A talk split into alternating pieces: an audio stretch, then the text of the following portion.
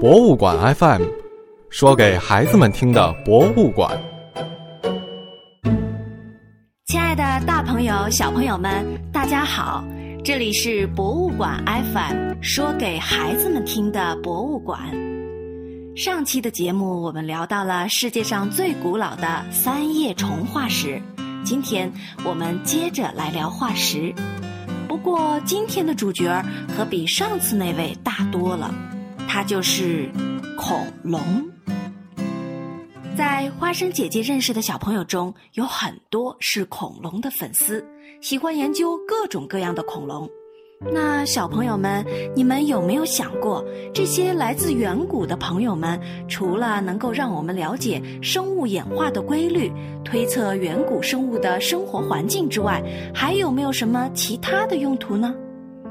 如果我告诉你，我们现代的城市建设还有恐龙的一份功劳呢，你相信吗？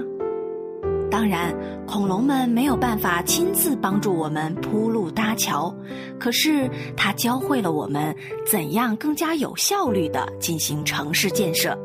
说到这里，就不得不提到仿生学。那什么是仿生学呢？仿就是模仿的意思。生指的是生物，仿生学简单来理解，就是人们通过研究模仿生物的特殊本领，根据他们的工作原理来发明出很多先进的设备和工具。所以说，大自然中有很多的生物一直是我们人类的老师。比如，人们通过学习鱼在水中用尾巴来游动转弯，发明了船桨和舵。我们学习了鸟儿老师飞翔的本领，制造出了各式各样的飞行器；而飞机上使用的雷达，则是蝙蝠老师教给我们的。它会释放出一种超声波，在遇到物体时就会反弹回来。于是，人类根据蝙蝠的这种特殊本领，发明了雷达。甚至还有一种平时很不招人喜欢的小家伙，也为我们的发明创造提供了灵感。它就是苍蝇。虽然我们把苍蝇归类为害虫，但它的某些方面也同样是我们人类的老师。苍蝇的眼睛是一种复眼，由三千多只小眼组成。人们模仿它的眼睛，制成了银眼透镜。用它做镜头，可以制成银眼照相机，一次就能照出千百张相同的照片。这种照相机已经用于我们的印刷制版和大量复制电子计算机的微小电路，大大提高了功效和质量。听到这里，你会不会对苍蝇同志另眼相看了呢？我们大自然界的老师有很多。有些依然和我们共同生活在这个地球上，还有一些早已离我们远去。比如我们在节目一开始说到的恐龙。下面花生姐姐要介绍给大家的就是这位来自远古的老师——巨型山东龙。如果你去过中国地质博物馆，一定见过在馆门口迎接你的那个超大的恐龙模型。这位就是被称为“中华龙王”的巨型山东龙，它生活在中生代的白垩纪晚期，属于鸟脚类恐龙，是平头鸭嘴龙的代表。在中国地质博物馆里，就收藏着一具在地下埋藏了将近七千万年的巨型山东龙化石，它是世界上最大的鸭嘴龙，称得上是博物馆的镇馆之宝。既然说到它是鸟脚类恐龙，那我们就先来聊一聊它的脚。巨型山东龙的后肢很粗壮，脚趾间有蹼，身后有一条很长的尾巴，粗重而扁平。当它直立行走的时候，尾巴就举在身后，帮助它掌握平衡。巨型山东龙实在是太过高大了，仅仅一根大腿骨就有一点八米长。差不多比小朋友们的爸爸还要高，如果把它的骨骼化石全部装架好，大概有十层楼那么高。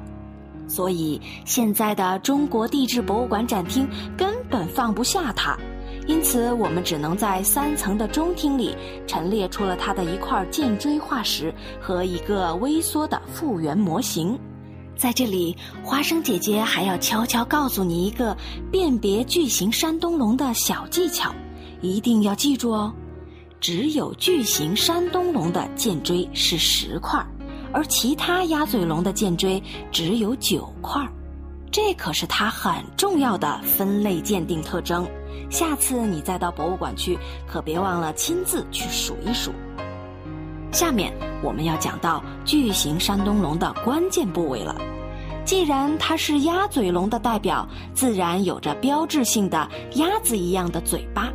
与鸭子不同的是，它有很多的牙齿，算得上是牙齿最多的恐龙。科学家曾经在一个鸭嘴龙的嘴里发现了两千多颗牙齿，这些牙齿双排生长。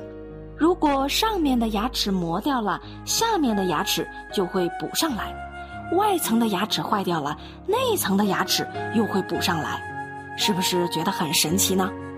那么，鸭嘴龙如此智能的牙齿排列方式，给人类带来了什么样的启示呢？早在上世纪的五六十年代，一些技术工人就从鸭嘴龙牙齿的排布方式得到了灵感。设计出了一种恐龙钻头，这种新型钻头模仿鸭嘴龙的牙齿，装了两层，内层的齿嵌在比较软的材料上。当外层的齿磨坏了之后，钻头继续旋转，就会把那层软材料磨掉，露出内层的齿，于是钻头就可以继续工作了。